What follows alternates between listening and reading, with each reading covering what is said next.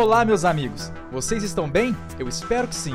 Fique agora com uma mensagem que vai mudar a sua vida. Amém? Mas vamos lá para a palavra. Pegue a sua Bíblia comigo e abra ela aí no livro de Colossenses. Vamos lá? Livro de Colossenses, capítulo 1, nós vamos ler o verso 15, 16 e 17. Livro de Colossenses, capítulo 1, verso 15, 16 e 17. Eu quero te falar um pouco sobre uh, a mecânica, o modo operante do universo, do mundo espiritual. Como o mundo espiritual funciona, como viver uma vida abençoada, como receber as bênçãos de Deus, qual que é a mecânica que Deus estabeleceu, sabe? Deus, o Criador, quando Ele criou o universo, quando ele criou o mundo espiritual, quando ele criou todas as coisas, ele criou um modo operante, uma mecânica. E se você quiser funcionar de maneira plena, sendo criação de Deus, sendo hoje filho amado de Deus, você tem que entender como funciona e se adequar a isso. E parar de funcionar fora do padrão que Deus estabeleceu. Daqui a pouco vai fazer mais sentido. Vamos lá. Colossenses capítulo 1, verso 15 ao 17.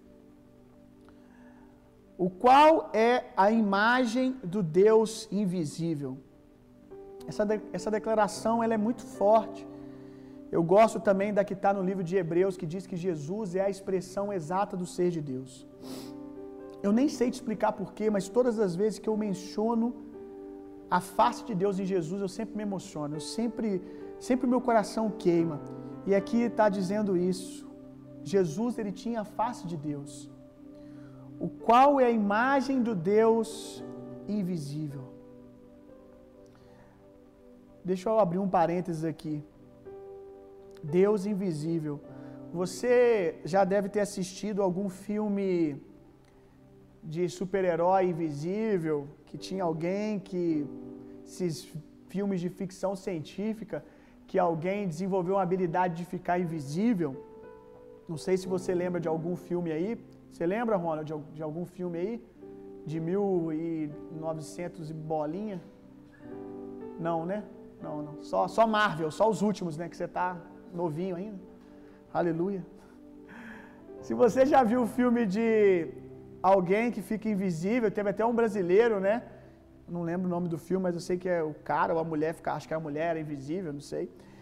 É, mas, se você já viu, você vai saber que uma pessoa invisível, ela não tem, obviamente, reflexo no espelho. Tem um espelho aqui, ó. Se uma pessoa invisível chegar aqui, o que vai aparecer no espelho, gente, se ela é invisível? Nada. Por que, que ela não vai aparecer nada? Por que, que não vai aparecer nada? Porque a pessoa é invisível. Que inteligente você é, hein? Você chegou a essa conclusão sozinho. Uma pessoa invisível não tem reflexo. Agora, olha essa declaração aqui de Colossenses. Como isso é forte, gente. Jesus é a imagem do Deus invisível. Deixa eu te fazer uma pergunta. Se Deus é invisível, Deus podia ver o seu reflexo no espelho? O Deus invisível pode se ver no espelho? Como alguém invisível se vê se a única maneira da gente se enxergar é por meio do outro, o outro dizendo, ó, oh, você é mais ou menos assim, tal, mas não é preciso.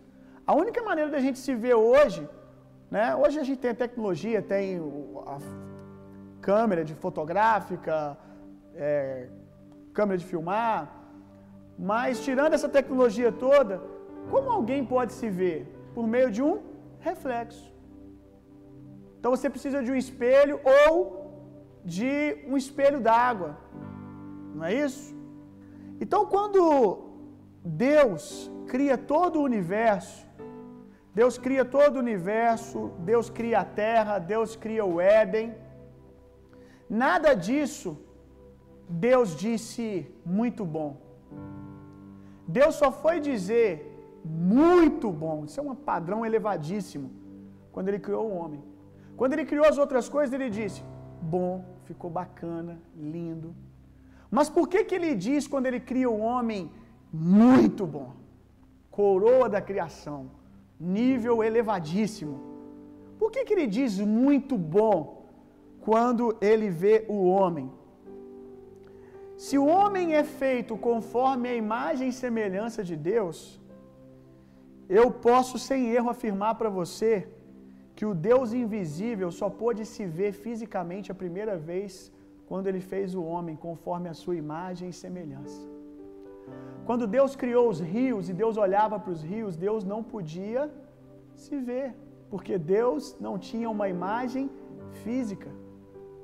Agora, quando ele cria o homem, quando ele cria o homem, ele olha e diz: Muito bom. Ele diz muito bom porque ele está dizendo: É a minha cara.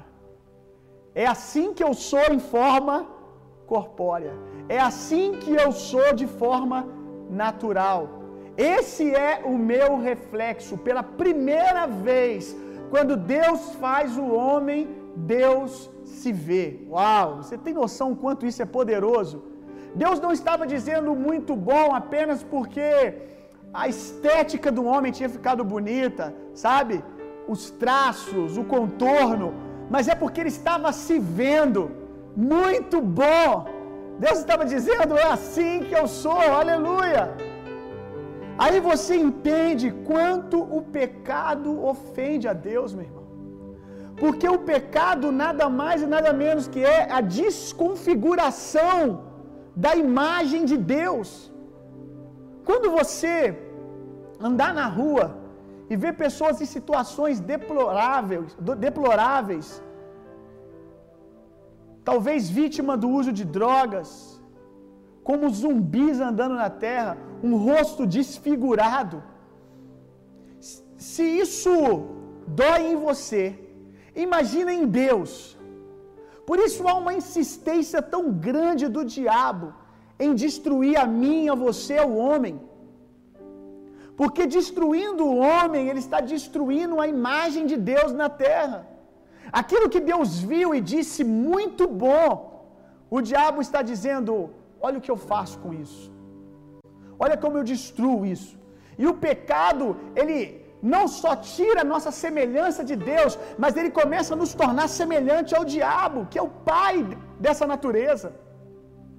Então o diabo começa a usurpar aquilo que Deus olhou um dia e disse muito bom, e agora o diabo começa a dizer muito bom, porque está começando a ficar com a minha cara. A imagem de um Deus invisível, Jesus é a imagem do Deus invisível. E essa imagem ela foi dada a primeira vez no Éden, mas perdida por causa do pecado. Então imagina, até Jesus, Deus começou a conviver com uma imagem desfigurada de quem ele era. Isso não é mais muito bom, não é mais a minha cara. Por isso que o pecado ofende a Deus, porque ele ofende a imagem de quem Deus é, o caráter de Deus.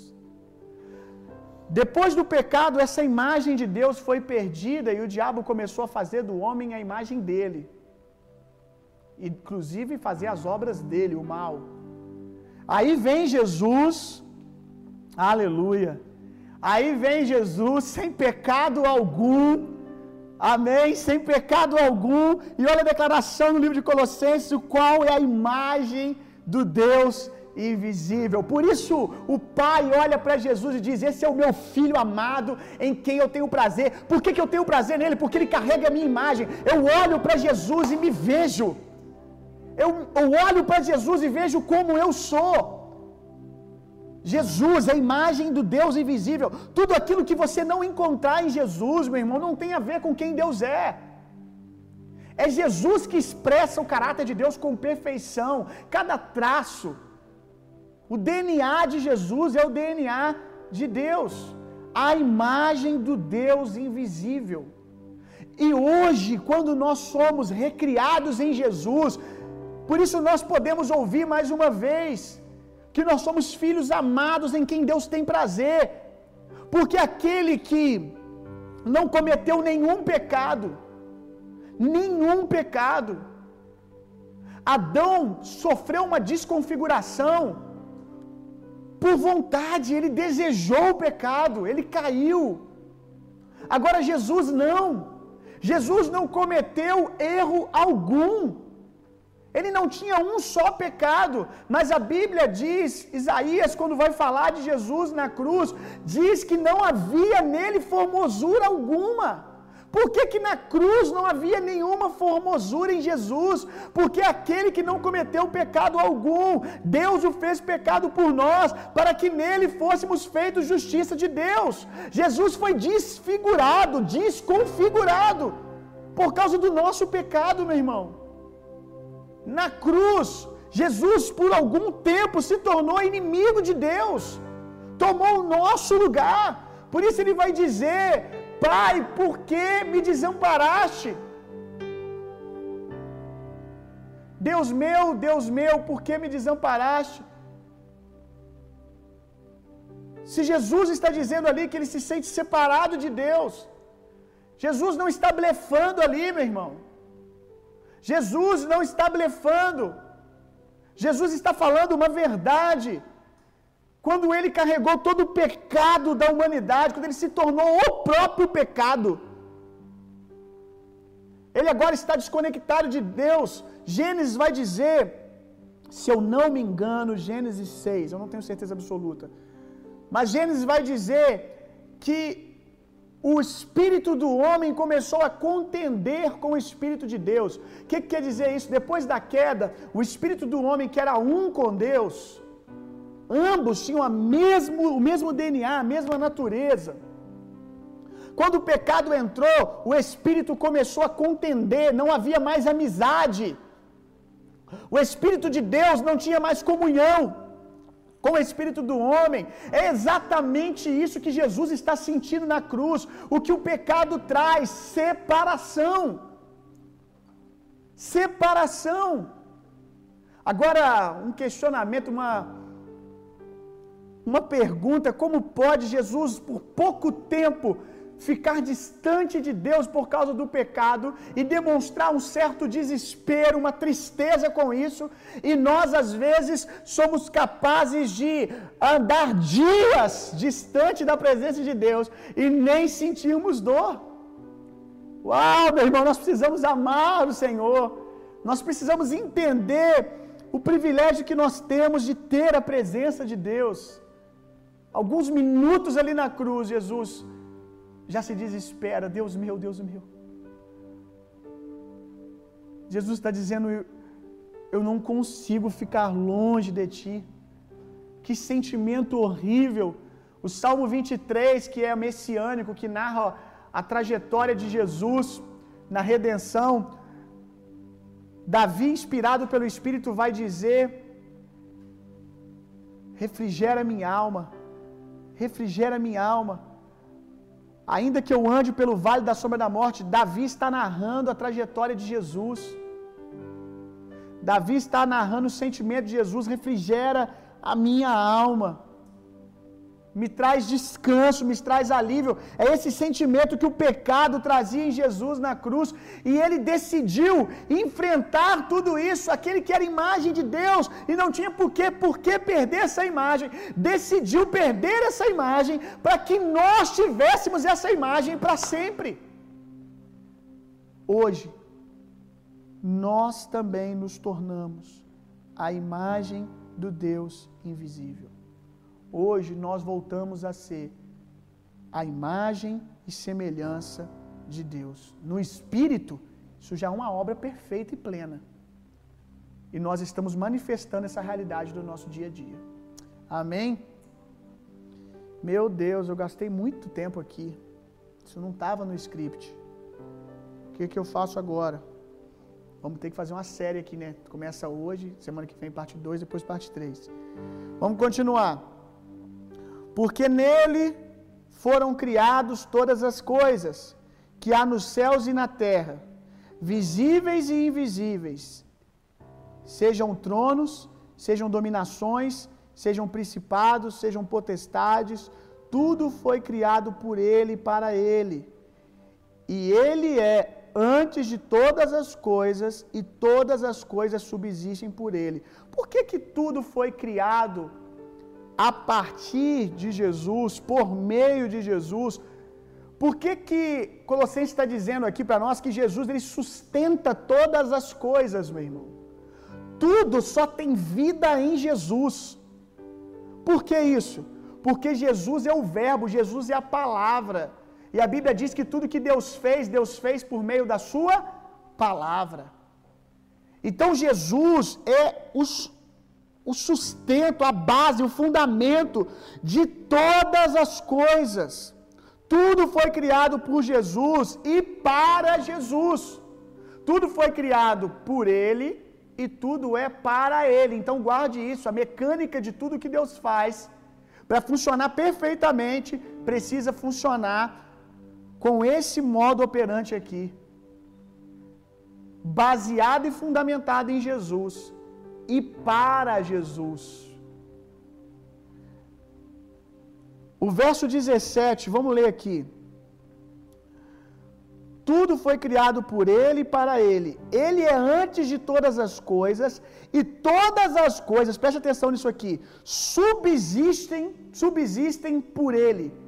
Essa expressão subsistem por Ele quer dizer que Ele é o sustento, Ele é como a raiz de todas as coisas. Ele é a vida de tudo aquilo que você chama de vida, tudo aquilo que você chama de alegria, tudo aquilo que você chama de bom. A Bíblia diz que toda boa dádiva, tudo que é bom vem do Pai das luzes. Tudo que é bom tem raiz em Jesus. Aleluia!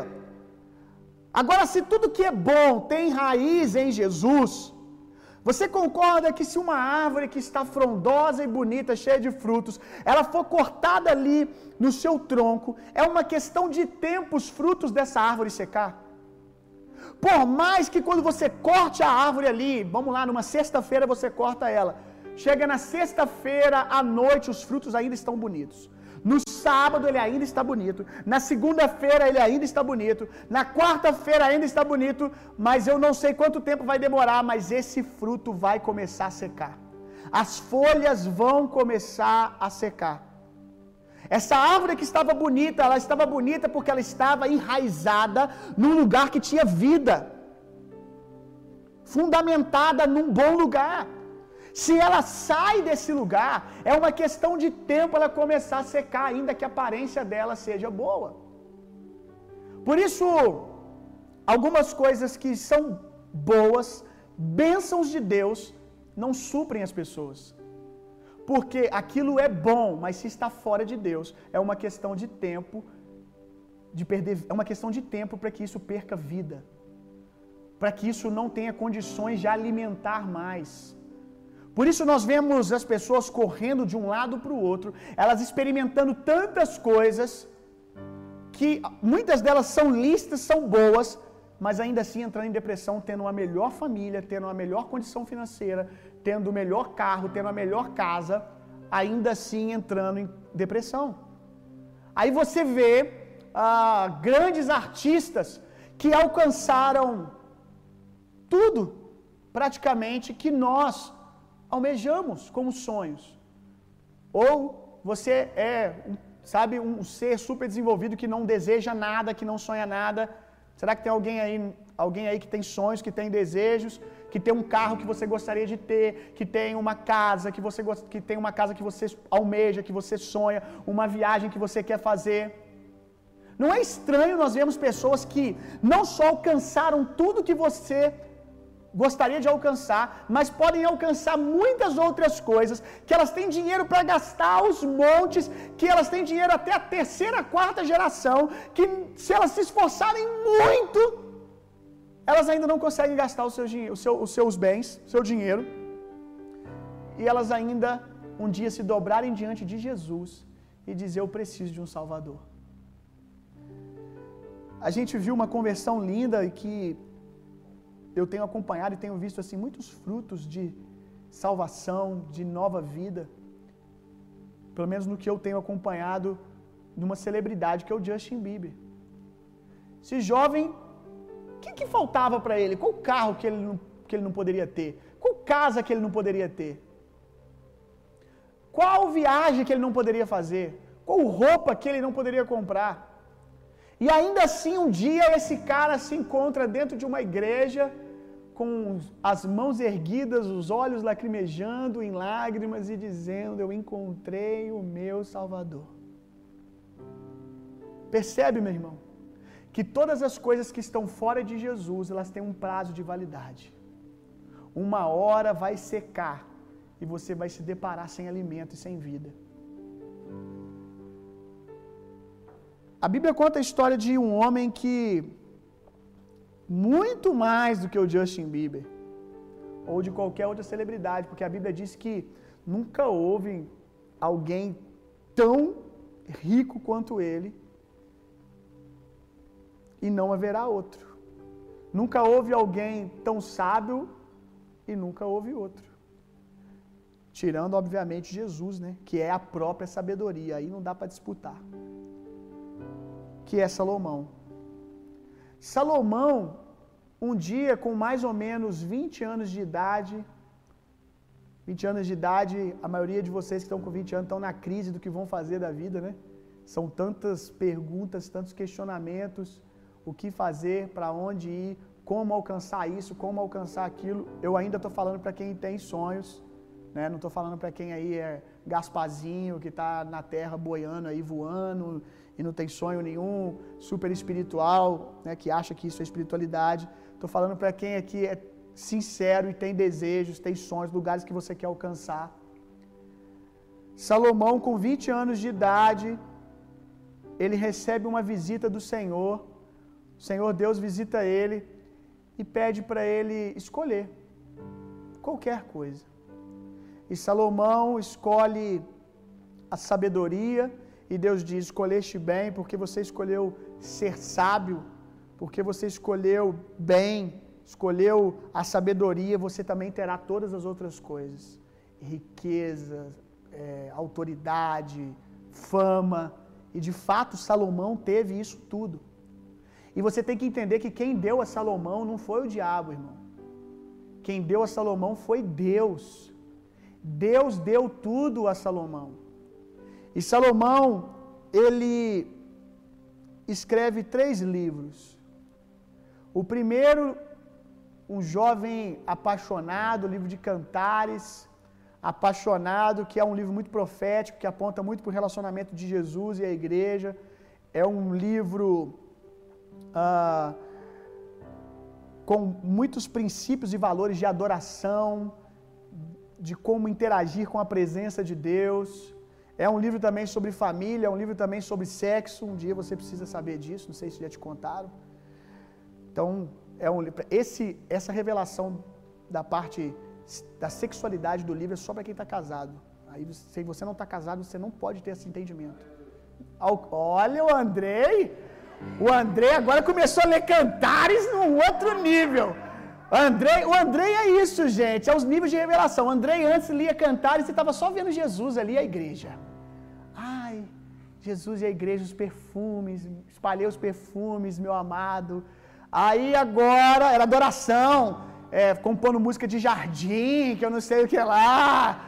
Cantares era só essa revelação. Depois que casou, já está chegando. Rapaz, estou vendo cada coisa ali, rapaz, de casamento no livro de Cantares. É, Jesus, Jesus liberou esse novo entendimento para ele aí, que está casado agora.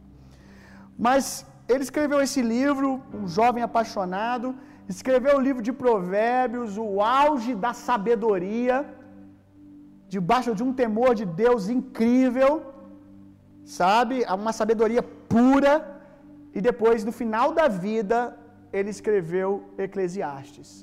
Aí em Eclesiastes, Deus permitiu que esse livro chegasse até nós, Deus inspirou uh, a vida de Salomão, inspirou cada página daquele livro para nos dizer o que que é também uma sabedoria corrompida? O que que é alguém que a vida inteira fez, como diz o próprio livro de Provérbios, né, que começar as coisas é muito bom. Não sei nem se acho que é Eclesiastes, Caio, mestre aí, Eclesiastes ou Provérbio, começar Eclesiastes, né? Eclesiastes ele vai dizer, ele está falando dele mesmo, né? Que melhor coisa é terminar bem do que começar. Melhor é terminar bem do que começar. E você vê um cara que começou super bem, mas no final se perdeu. Por quê? Você vai descobrir aqui hoje. Eu, eu, eu, eu, eu, eu, eu, eu, eu, e começou a tirar o Senhor do centro. Aí tudo aquilo que Deus deu não tinha mais condição de supri-lo. Aí você vai ver o livro de Eclesiastes, vamos ler.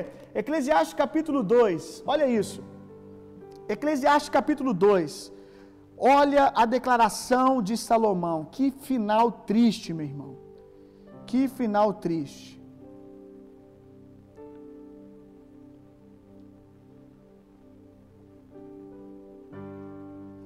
Pensei comigo mesmo. Vamos, vou experimentar a alegria. Descubra as coisas boas da vida, mas isso também se revelou inútil. Gente, alegria é algo bom? Alegria é algo maravilhoso. Alegria é fruto do reino de Deus. Alegria é fruto do Espírito Santo. Alegria é maravilhoso. Mas olha que nível de frustração e decepção esse cara alcançou. Concluir que o rir é loucura. Gente, rir é bom. É maravilhoso. Aleluia. Concluir que o rir é loucura e alegria de nada vale. Gente, a alegria vale? Vale muito. Mas olha o que ele está dizendo, olha o tamanho da frustração. Vamos entender o que, que a Bíblia está nos ensinando. Por que, que o Espírito Santo permitiu que isso estivesse aqui? Para nos mostrar que você pode escrever um livro no auge da vida sobre sabedoria, que vai trazer chaves que vão prosperar milhões de pessoas, que vai transformar milhões de famílias. E ainda assim terminar a sua vida sem alegria, seco. Decidir, decidir me entregar ao vinho e à extravagância, mantendo, porém, a mente orientada pela sabedoria. Eu queria saber o que valesse a pena debaixo do céu, nos poucos dias da vida humana. Lancei-me a grandes projetos, construí casas e plantei vinhas para mim, construí casas. Qual foi a casa que Salomão podia construir? Construiu um palácio, gente. A melhor casa. Qual é a casa que você sonha? Talvez hoje você está vivendo uma frustração porque você colocou na sua cabeça que no ano de 2020 você ia reformar a sua casa. Você ia construir a sua casa dos sonhos. E agora, por causa do cenário econômico, uma situação que você está passando, você foi privado de fazer essa reforma agora, de construir essa casa agora, o sonho foi adiado. E talvez você está dizendo: a minha vida acabou, porque eu não posso construir a casa dos sonhos. Ei, está aqui alguém que construiu a casa dos sonhos e ainda assim não encontrou alegria. Alguém aqui que disse assim: quando eu puder morar na roça, no campo, eu vou encontrar paz e descanso. Quem não conhece alguém que já disse isso? Quando eu puder sair da cidade, eu sou muito estressado é porque eu moro na cidade. Eu sou muito estressado porque eu não consegui uma casa no campo. Porque o dia que eu construir o meu pomar, o dia que eu construir a minha vinha, eu vou ser feliz. Eu vou encontrar plenitude. Está alguém aqui que plantou uma vinha que construiu um lindo pomar e ainda assim não encontrou vida. Gente, ele pôde ser o arquiteto da sua própria casa, esse é o sonho de todo mundo. Poder gastar, ser, você não ser arquiteto e você trabalhar como arquiteto porque você tem dinheiro. Se não ficar bom, você manda trocar. Você ser arquiteto significa que você vai botar tudo que você sempre sonhou. Não tem medida. Você tem dinheiro. Sabe aquelas casas daqueles programas uh, da Sky. A gente lá em casa a gente fica assistindo muito essas coisas, né? De casa, de arquitetura. Aí fica lá babando. Nossa, que top, velho. Um dia nós vamos comprar essa geladeira aí. Um dia nós vamos comprar, nós vamos fazer uma, uma lareira dessa. Fica bom. Isso fica legal. Fica vendo as casas na beira do rio. Quero uma casa na beira do rio. Salomão ele olhava para tudo isso e falava: Eu quero, eu tenho. Amanhã está construído. Vamos começar. E ele não encontrou alegria. Fiz jardins e pomares. Neles plantei todo tipo de árvore frutífera. Ele tinha vida no campo, irmão. Construí também reservatórios para regar os meus bosques verdejantes. Comprei escravos e escravas e tive escravos que nasceram em minha casa. Além disso, tive mais bois e ovelhas do que todos os que viveram antes de mim em Jerusalém. Uau!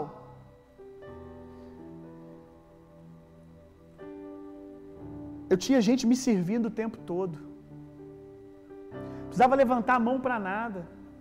Ah, porque o dia que eu tiver gente para fazer para mim, que a minha vida é muito estressante, o dia que eu tiver contextualizando aqui, né, o dia que eu tiver alguém para poder trabalhar para mim, para poder fazer essa parte, me dar mais tempo, alguém para poder cuidar dos meus negócios, gerenciar o meu negócio enquanto eu vou ter mais tempo para aproveitar a vida, aí eu vou ser feliz. Ele tinha tudo isso. Bois, cavalos, eu tinha, está dizendo aqui, eu tinha os melhores. Gente, o que, que era ter cavalos naqueles dias? Eu não sei se você tem o costume de ler a palavra de Deus, se você já leu a Bíblia toda, se você já leu o livro de Crônicas, se você já leu até o livro de Eclesiastes todo, se você já leu a jornada de Salomão, você vai ver que ele tinha de cavalos, ele tinha os melhores. Puro sangue árabe. Hoje, hoje em dia esses cavalos de são caríssimos. E ele tinha muitos, centenas, milhares que ele trazia e exportava de fora. Cavalos naquela época era como ter carros de luxo hoje. Ele está dizendo aqui, se fosse nos dias de hoje, eu tinha Lamborghini, eu tinha Porsche, eu tinha Ferrari. Ah, quando eu tiver o carro que eu sempre sonhei, aí eu vou ser feliz. Parece que não. Ajuntei Ajuntei para mim prata e ouro, tesouros de reis e de províncias, ou seja, nunca faltou recurso. Servi-me de cantores e cantoras, também de um harém, de um harém, as, de, e, as delícias do homem. Servir-me de cantores e cantoras, experimentou a música, boa música. Música é bom, gente, música é bom. Tem gente hoje que tenta curar depressão com playlist no Spotify. Ah, se eu tivesse acesso ao cantor tal, se eu tivesse acesso a tal artista, se eu conseguisse a fama. Ele tinha gente cantando para ele o tempo todo, gente. Salomão era como que hoje os grandes milionários que pegam o Alok, fala assim: Alok, faz a nossa festa aí da nossa filha de 15 anos. Salomão juntava todo mundo fazia um rock in rio só para ele e para suas concubinas. E mesmo assim tinha música, tinha fama, tinha acesso aos melhores camarins e ainda assim não tinha encontrado a felicidade, não tinha encontrado a alegria. Por quê? Porque ele perdeu. Perdeu quanto? Se você ler na, na Bíblia Almeida, você vai ver, essa tradução aqui é NVI, na Almeida você vai ver que tem assim, eu, eu, eu construí, eu fiz, eu, eu, eu, eu, eu, eu, eu, eu, eu. Ele se tornou o centro, meu irmão. E já não era mais para Deus, já não era mais para glorificar a Deus. A fonte de vida dele já não era mais aquele que o visitou quando ele tinha 20 anos e que trouxe a ele toda a sabedoria. A fonte dele começou a se tornar o trabalho das suas mãos, o que ele podia produzir, o que o dinheiro dele podia fazer. E há quem pense assim: nossa, então Deus pesou a mão sobre ele. Não, Deus não pesou a mão sobre ele. Não é Deus que tirou de Salomão a alegria como numa consequência por ter se afastado dele. É que essa é a mecânica do reino de Deus. Tudo funciona nele, a partir dele, para ele. Ele é a fonte de vida. Eu já ensinei que ele é a árvore da vida. Havia rios que corriam no Éden. A Bíblia diz que esses rios eles iam passando e aonde eles passavam eles traziam vida. E a Bíblia diz que Jesus, ele é o rio que corre do trono de Deus. Jesus era toda a vida do Éden, Jesus é a vida da terra, meu irmão. Tudo subsiste, tudo recebe vida, tudo só existe nele. Não é Deus que pesa a mão, mas é a mecânica que as coisas funcionam. Se você se desconecta de Deus, é uma questão de tempo o fruto que estava lindo e gostoso começar a secar. Porque você desconectou ele da fonte. É como você tirar um celular que estava, vamos, celular ele, é o celular é uma boa, porque ele durante um tempo ele existe ainda desconectado da fonte de energia, mas é por um tempo. Você não pode desconectar o celular da fonte de energia e dez horas depois ele desligar e você culpar alguém por isso, você dizer foi alguém que me me machucou, que, que pesou a mão sobre mim. Não faz sentido. Você já sabe que o celular ele depende de energia para funcionar. Não tem como brigar com, isso, contra isso. Foi como Deus teceu o universo em Jesus, através de Jesus. Se você desconecta, é uma questão de tempo começar a secar. É uma questão de tempo não trazer provisão para você mais. Por isso, nós vemos pessoas que estavam satisfeitas com poucas coisas, com poucas coisas, andando, temendo ao Senhor, andando com o Senhor, e de repente elas vivem uma prosperidade absurda, começam a se distrair com as bênçãos, e a mesma pessoa que antes se sentia plena com pouco, agora com muito, como diz o ditado, né? muito sem Deus é nada. Quando perde a conexão com Deus, não é Deus que está pesando a mão, Deus não está trazendo uma consequência, Deus não está trazendo um juízo, é como a mecânica funciona. Começa a secar. Deus não está participando desse processo. Esse processo foi estabelecido no início de todas as coisas. A fonte de vida é o Senhor. Aí você vê, tem tudo triste, depressivo, em crise, pensando em se matar, mesmo tendo mais do que tinha quando começou a caminhada com Jesus. Abra sua Bíblia comigo. Não vamos só terminar aqui, mas pode já se preparar para a gente ler João. Mas deixa eu só terminar aqui então. Verso 8. Verso 9, aliás.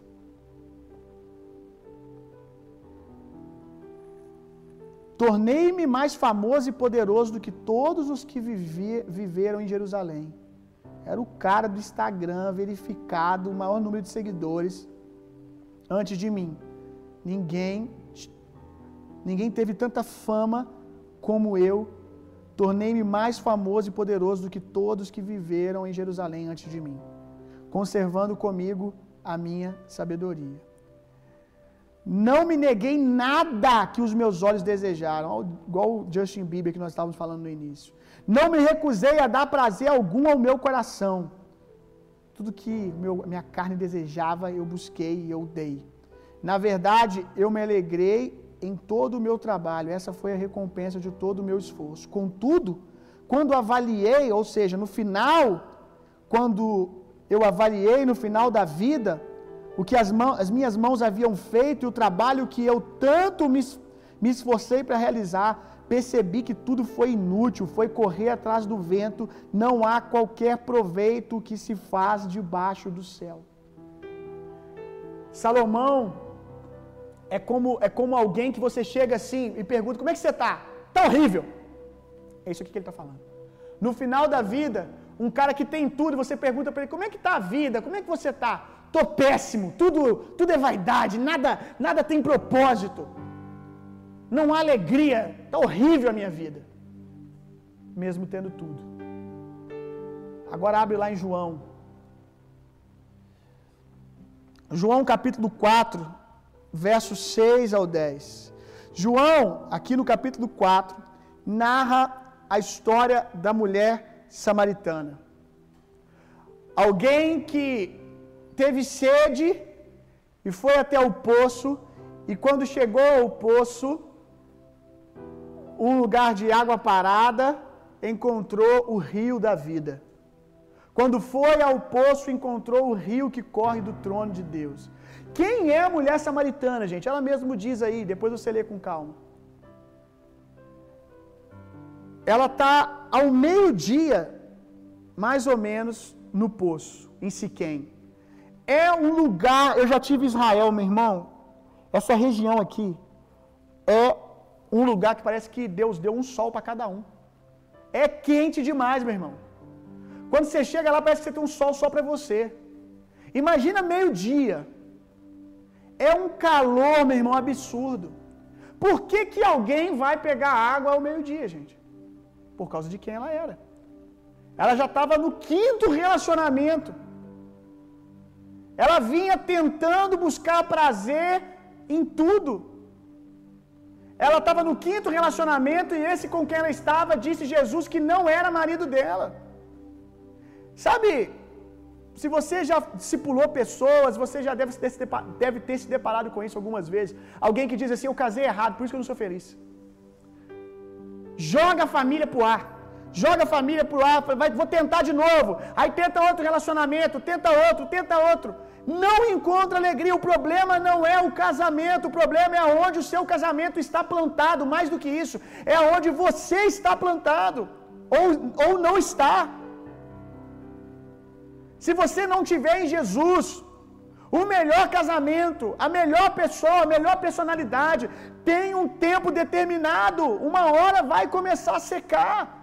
A fonte de vida de um matrimônio, por isso que quando nós vamos celebrar casamento, nós sempre dizemos: o Senhor é a base dessa aliança. Como diz a Bíblia, o cordão de três dobras não se quebra facilmente, porque Deus está nessa aliança, ele vai sustentar essa aliança, meu irmão. Se você tira Deus, é uma questão de tempo tudo começar a ruir, tudo começar a secar. É a mesma coisa do que você vir com uma marreta e começar a quebrar os fundamentos aqui dessa casa, desse cômodo. É uma questão de tempo, tudo vai começar a ruir. Não adianta colocar durex, não adianta tentar dar jeitinho. Nós precisamos de uma vida em Jesus. Até aquilo que é bênção, só é bênção para sempre em Jesus. Essa mulher, ela vai ao meio-dia porque ela tem vergonha. Uma, uma mulher adúltera naqueles dias, você vai se lembrar de Maria Madalena, você vai se lembrar do momento a qual ah, ela é colocada no meio daqueles homens para sofrer um apedrejamento. Então você sabe como uma mulher adúltera era tratada naqueles dias. Então essa mulher ela vai ao meio-dia por causa da opinião das pessoas, para não ter que ouvir mexericos enquanto ela estava tirando água, as pessoas falando mal dela, apontando para ela, então ela vai ao meio-dia porque ela era alguém vestida de vergonha, vestida de acusação, vestida de condenação. E quando ela chega naquele poço, ela encontra um rio de vida. Quando ela encontra esse rio de vida, Jesus pede água para aquela mulher. Quando Jesus pede água para ela, ela diz para ele, como você, né? O homem judeu está pedindo água para uma samaritana. Aí Jesus vai dizer assim: Pois se você soubesse quem está te pedindo água, você o pediria e você receberia a água da vida. Depois de tentar cinco vezes ter a família perfeita, ela vai até Jesus, ela bebe de Jesus, e quando ela sai dali, algo sobrenatural acontece. Que é o verso, agora pula aí, eu, só João 4, de 6 a 10, é só onde está a história para você ler depois com calma. Mas ela vai se concluir lá no verso 29. Antes dessa, de eu concluir essa história, eu me lembrei de algo que eu queria compartilhar com você, muito bonito nesse texto. Quando essa mulher, diante de Jesus, Jesus diz: Dê-me água, dê-me algo, dê-me dê água, dê-me algo, eu preciso. Eu quero que você entenda que Jesus aqui, ele não estava pedindo água porque ele precisava de água. Quem precisava de água, na verdade, era aquela mulher. Ele vai dizer isso depois. Mas por que, que Jesus está pedindo? Isso traz luz para tudo que a gente está construindo aqui até agora. Porque talvez, quando eu falo assim que Jesus tem que ser o fundamento, Jesus tem que ser o primeiro, você, com um olhar religioso, pode pensar: nossa, então Deus ele quer tudo para ele, porque Deus, ele tem um problema de ego, então Deus, ele tem que ser o centro, porque ele tem que receber adoração. Tem gente que até hoje acha que Deus pede adoração por causa dele. Deus não pede adoração por causa dele. Deus tem o universo inteiro adorando ele, meu irmão. As estrelas, elas brilham em adoração ao Senhor, os animais, tudo, tudo que é de belo, o sol, os planetas giram, tudo em adoração ao Senhor. Tudo exalta ao Senhor, meu irmão. Deus não precisa da nossa adoração para ser Deus. Jesus não estava com sede. Jesus não precisa de adoração. Jesus não precisa que ele seja o centro, não é ele o beneficiado. O que esse texto está ensinando para nós é que, na verdade, quando ele nos pede, é porque, na verdade, nós é que precisamos. Por que, que nós precisamos de adoração? Porque Deus nos fez para adorá-lo. Porque essa é a mecânica da criação. Por que, que Deus nos pede para adorar? Porque nós nos tornamos semelhantes a tudo aquilo que nós adoramos. Quem que é o beneficiado na adoração, meu irmão? Você, que é transformado à imagem de Deus. Se você não adorar Deus hoje, se você não adorar Deus amanhã, Deus vai continuar sendo Deus. Deus vai ficar lá no trono dele, ó, oh, não me adorou hoje. Deus não tem um problema de ego. Se há um problema para você, Jesus ser o centro da sua vida, eu quero dizer para você que para Jesus a vida continua. Jesus não vai ficar chateadinho porque você ouviu o meu sermão e disse assim: Não, besteira, eu não quero que Jesus, Jesus seja o centro de nada, eu vou ser o centro. Ei, Jesus não vai ser menos Jesus. Quando ele diz assim, quando ele pede, me coloca como centro, fundamento, é porque eu quero que você tenha bênçãos duradouras. Eu quero que você não tenha momentos de vida, mas que você viva vida o tempo todo. Eu quero trazer vida para você e vida com abundância. Por isso eu quero ser o centro. Não é por mim, é por você. Eu não estou te pedindo água, mulher, porque eu preciso de água. Eu estou te pedindo água, porque você precisa de água. Eu estou te falando para que você venha até mim, porque você é que precisa de água. Se você soubesse quem eu sou, você me pediria da água da vida. Aleluia. Quando essa mulher entende isso, ela deixa o cântaro lá, meu irmão. Ei, ela foi buscar água, ela não está nem aí para nada mais. Ela deixou o cântaro. É um sinal, a sede passou. Eu encontrei vida. Ela deixa o cântaro e vai embora. E quando ela vai embora, olha que declaração linda! Alguém que vai ao meio-dia para se esconder das pessoas, do testemunho das pessoas. Agora ela sai do poço depois de uma conversa com Jesus de ter encontrado a fonte de vida. Alguém que vivia pela opinião dos outros. Por isso, o que as pessoas vão pensar se eu tirar água no meio deles? Agora, ela diz assim no verso 29: Venham ver um homem que me disse tudo que eu tenho feito. Será que ele não é o Cristo? Ela se torna uma evangelista. Mas essa declaração dela é muito forte, gente. Venham ver alguém que disse tudo aquilo que eu tenho feito. Irmão, você está entendendo o que ela está dizendo? Aquilo que ela queria esconder, ela está gritando para uma multidão agora. Olha isso, meu irmão. Aquilo que ela foi ao meio-dia para esconder, agora ela está gritando aos quatro ventos: Ei, eu encontrei alguém que me disse tudo que eu fiz. Eu encontrei alguém que conhece a minha velha vida e me disse tudo que eu fiz.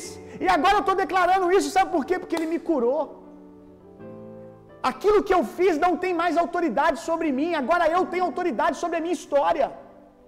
Eu não vou mais me esconder. Eu não tenho mais um problema com a minha história. Eu me encontrei com Jesus, o problema da minha história foi resolvido. Se para vocês eu ainda vou ser uma prostituta, eu vou ser uma adulta, eu vou ser isso, eu vou ser aquilo, não importa mais. Eu encontrei alguém que sabe tudo que eu fiz e não teve problema comigo e ainda me deu água da vida. Como é que alguém vai me acusar agora? Se eu encontrei você, talvez aí, talvez, vamos parafrasear aqui, imaginar, imaginar o cenário. Talvez ela estivesse olhando, ah, você sabe que eu tive dois. Você sabe que eu tive três. Você sabe que eu estou no quarto relacionamento. Mas eu encontrei alguém que sabe tudo que eu fiz de errado. E ainda assim me ofereceu uma água viva. Eu tomei dessa água. E agora aquilo que me oprimia, o meu passado que decidia onde eu ia, com quem eu ia, o que eu fazia, que hora que eu tirava a água, não exerce mais nenhuma autoridade sobre mim. Eu tenho tanta autoridade sobre a minha história que agora eu estou dizendo para vocês: eu encontrei alguém que falou tudo aquilo que eu fiz. E eu estou dizendo para vocês: eu fui transformada. Eu fui transformada. Só dela dizer, ela está parafraseando isso, eu fui transformada. Não exerce mais nada sobre mim. Eu fui livre do pecado. Eu fui livre da vergonha. Eu fui livre da acusação. Eu fui livre da, da condenação. Quem que é a fonte de vida, meu irmão? Jesus é a fonte de vida. Cave quantos poços você quiser, meu irmão. Cave quantos poços você quiser. Você vai encontrar água, vai matar sua sede ali, e daqui a pouquinho aquele poço seca. Você corre para o outro. Qual é a próxima balada que eu vou? Qual é o próximo lugar? Qual é o próximo casamento? Qual é o próximo relacionamento? Qual é o próximo carro? Qual é a próxima casa? Os poços vão secando. E você vai secando junto. Mas se você encontrar a fonte de vida que é Jesus, ou se você que já caminha com Jesus entender que o seu futuro ele vai ser abençoado, mas você não precisa do amanhã para ser feliz. Você já é abençoado agora. Ah, mas eu não tenho a casa, eu não tenho casa no campo, eu não tenho isso. Você tem o Senhor. Você tem o Senhor. E se você tem vida e vida com abundância, o que, que você não pode conquistar? O que, que você não pode fazer? A Bíblia diz: se ele não nos negou o seu próprio filho, o que, que ele vai nos negar? Vamos, meu irmão. Priorize o Senhor, coloque o Senhor no centro de novo. Esses dias têm apontado para nós muitas coisas que nós não temos. Talvez até tenha tirado alguma coisa de nós esses dias. Tirado recurso, tirado uma oportunidade, mas ninguém pode tirar de nós o Senhor. Se nós temos o Senhor, nós temos vida e vida com abundância. A vida de Deus, ela não está nas coisas, ela está em Deus. E aquilo que está nele carrega a vida dele. Em nome de Jesus, eu oro para que você encontre esse lugar de entendimento, de revelação de que você tem o Senhor. E que essa revelação de que você é amado por Deus, de que você tem um Deus que te ama, de que você tem uma aliança com Deus, comece a ser suficiente para liberar ondas de vida, de alegria, de entusiasmo, de expectativa, de esperança em todas as áreas da sua vida, em nome de Jesus. Assim como algo que é tirado da fonte de vida é uma questão de tempo secar, eu tenho uma boa notícia para você. Algo que também está seco e é colocado sobre uma fonte de vida é uma questão de tempo florescer. Se o seu casamento está seco, se a sua saúde está seca, se as suas finanças estão secas, eu quero te fazer um convite. Coloca Jesus no centro. Coloca Jesus como fundamento. Diz: Eu não negocio mais o Senhor. E você vai ver que o casamento que você estava pensando em arrumar mais um, outro, casar de novo, tentar outro jeito, outro relacionamento, não é a solução. Salomão, ele teve 700 mulheres. Eu acho que mais 300 concubinas. Aqui você começa a ver a sabedoria do cara corrompida. Porque um homem que acha que dá conta de mais uma mulher, ele ficou retardado, doido. Não tem jeito. Não tem sabedoria nenhuma nisso, né, Ronald? Meu Deus. Se o cara arrumar uma segunda, uma terceira, já era. Segunda mulher não dá conta, não. 700. Caiu aí. Meu Deus do céu. Aí ele tinha 700 mulheres para tentar achar alegria. Deixa eu dizer uma coisa para você. Você não precisa de 700 mulheres para ter alegria. Deus pode melhorar o seu casamento 700 vezes. Deus pode melhorar o seu matrimônio 700, 800, mil vezes, meu irmão. Mil vezes. Agora, te prometer também que você vai saber entender a sua esposa, aí eu já não tenho testemunho para te dar sobre isso. Vai ficar, vai ficar para um outro dia. Como eu falei no casamento do galo. Quando Deus fez a mulher, o homem estava dormindo. Então não cobre da gente entender como funciona, a gente não viu nada. Quando entregaram para nós já estava pronto. Então, querido, você precisa se apropriar de Jesus como seu fundamento. Eu não tenho dúvida que tudo vai ser colocado no lugar. Amém? Que Deus abençoe muito você. Que você tenha o seu casamento melhorado 700 vezes. Que você tenha a sua vida emocional potencializada pela vida de Deus. Em nome de Jesus. Amém? Vamos orar? É, aleluia. É, as palavras de hoje é uma mulher que é uma pessoa que tem procrastinado constantemente nos seus estudos é, e com isso você tem se sentido muito mal e se cobrado muito. É, a palavra para você é que não deixe que as, as circunstâncias te sufoquem. Entenda Aleluia. esse tempo como uma oportunidade é, para Deus te aperfeiçoar. Alguém com dor de cabeça, o João até falou isso no início, né? Olha só. Dor nas pernas, é, uma Fátima. Uma palavra para você é: Deus tem cuidado de você e da sua família. Não duvide, descanse e confie em Deus. É, alguém com dor no estômago, uma mulher que tem se sentido estagnada na sua vida espiritual. É, eu sinto Deus renovando as suas forças hoje. É um homem que pediu a Deus uma palavra hoje. A palavra é velocidade. Amém. Deus tem da, tá te dando ousadia e coragem para ir mais longe e mais alto. As coisas vão começar a acelerar em sua vida. Confie. Um rapaz que tem buscado direções a respeito do seu ministério.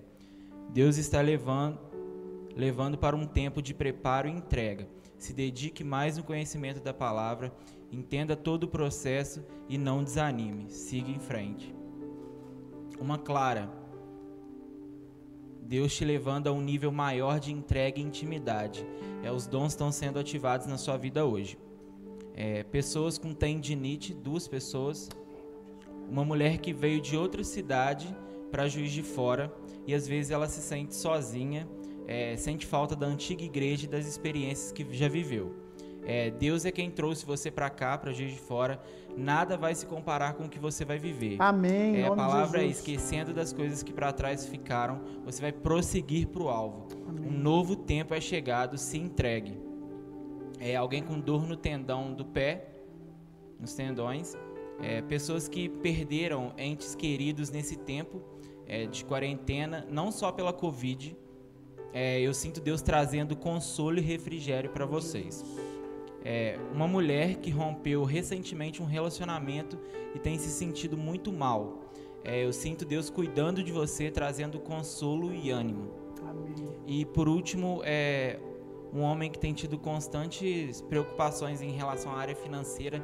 Eu sinto Deus agora é, te dando estratégias mesmo, renovando a sua Amém, mente e te dando Jesus. ideias. Em E você vai Jesus. prosperar em um tempo de crise. Em nome de Jesus. Glória a Deus, aleluia, Pai.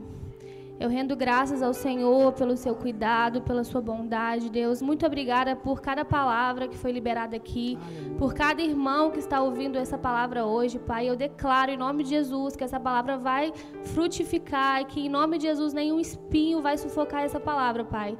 Eu declaro em nome de Jesus que as pessoas vão ser fortalecidas pelo Senhor. Nós sabemos que o nosso socorro vem do Senhor. O Senhor é nosso braço forte. Nós podemos todas as coisas no Senhor, porque o Senhor é que nos fortalece, Pai. Então, em nome de Jesus, eu oro agora calando todas as vozes, Amém, as vozes das Jesus. circunstâncias, as vozes das emoções que têm gritado Aleluia. na alma e no coração dos meus irmãos. Em nome de Jesus, eu declaro que somente a voz do Espírito vai ecoar a partir de agora. Que em nome de Jesus essas pessoas sejam fortalecidas. Eu oro por um alinhamento de visão, audição e, e boca. Em nome de Jesus, que as pessoas que a, a visão, que a nossa visão agora possa estar nas coisas que são eternas, Pai. Em nome de Jesus, que nada terreno corrompa o nosso coração. Que em nome de Jesus a, vis- a nossa visão esteja no alto, Pai. Em nome de Jesus, Aleluia. que possamos olhar para o centro, que é o Senhor, que é Jesus. Em nome de Jesus, Pai. Amém. Amém, Senhor. Eu te agradeço por tudo que já está acontecendo no Amém, coração de Jesus. cada um dos nossos obrigado, irmãos. Senhor. Eu oro por cura. Pai. Nós rejeitamos qualquer Amém. estado, Senhor, é, físico das pessoas, Pai, que não correspondem à forma como o Senhor nos criou originalmente, Deus. No nome de Jesus, nós abençoamos cada vida, nós profetizamos, Pai, um tempo de paz, Deus, um tempo de consolo. No nome de Jesus, que cada um seja fortalecido, Senhor, na certeza de que você é fiel para cumprir toda a palavra que é liberada da sua boca, Pai. No nome de Jesus, eu oro para que os corações estejam, Pai, repletos de esperança, Senhor, e de coragem, Senhor, para todas as coisas, no nome de Jesus. Aleluia, em nome de Jesus, em nome de Jesus. Eu creio, eu creio. Se você crê comigo, diga amém. Em nome de Jesus, totalmente curado. No nome de Jesus, sua estrutura emocional totalmente restabelecida. Eu oro no nome de Jesus fonte de vida jorrando de dentro de você agora, que você sinta agora, em nome de Jesus, eu oro para que você sinta como que ah, fontes de vida realmente brotando, sabe, ah, borbulhando de dentro de você a vida do Espírito, a presença de Deus curando você de dentro para fora, é em o nome de Jesus, e tudo aquilo que era peso, tudo aquilo que era condenação, vergonha, todos os entulhos sendo jogado para longe pelo poder do rio de Deus fluindo de dentro de você. João 7:38 do seu interior fluem rios de águas vivas. Que agora o rio de água viva, que é Jesus que está dentro de você, vem agora jogando tudo para fora. Que Jesus tome o centro da sua vida agora. Que o trono de Deus seja estabelecido no centro da sua vida, em todas as áreas. Em o nome de Jesus, eu abençoo você, meu irmão. Que você saia daqui hoje renovado, renovado em o nome de Jesus, sabendo que ainda que você não sinta capacidade para mudar alguma coisa na sua vida, você fez uma aliança com Deus agora. E a graça de Deus vai potencializar você. Aonde você é fraco, você vai ser forte para fazer aquilo que Deus chamou você para fazer, para viver aquilo que Deus chamou você para viver. Que bom que você chegou até aqui. Esperamos que você tenha sido impactado. Para ouvir mais, siga nosso podcast e nos acompanhe nas redes sociais.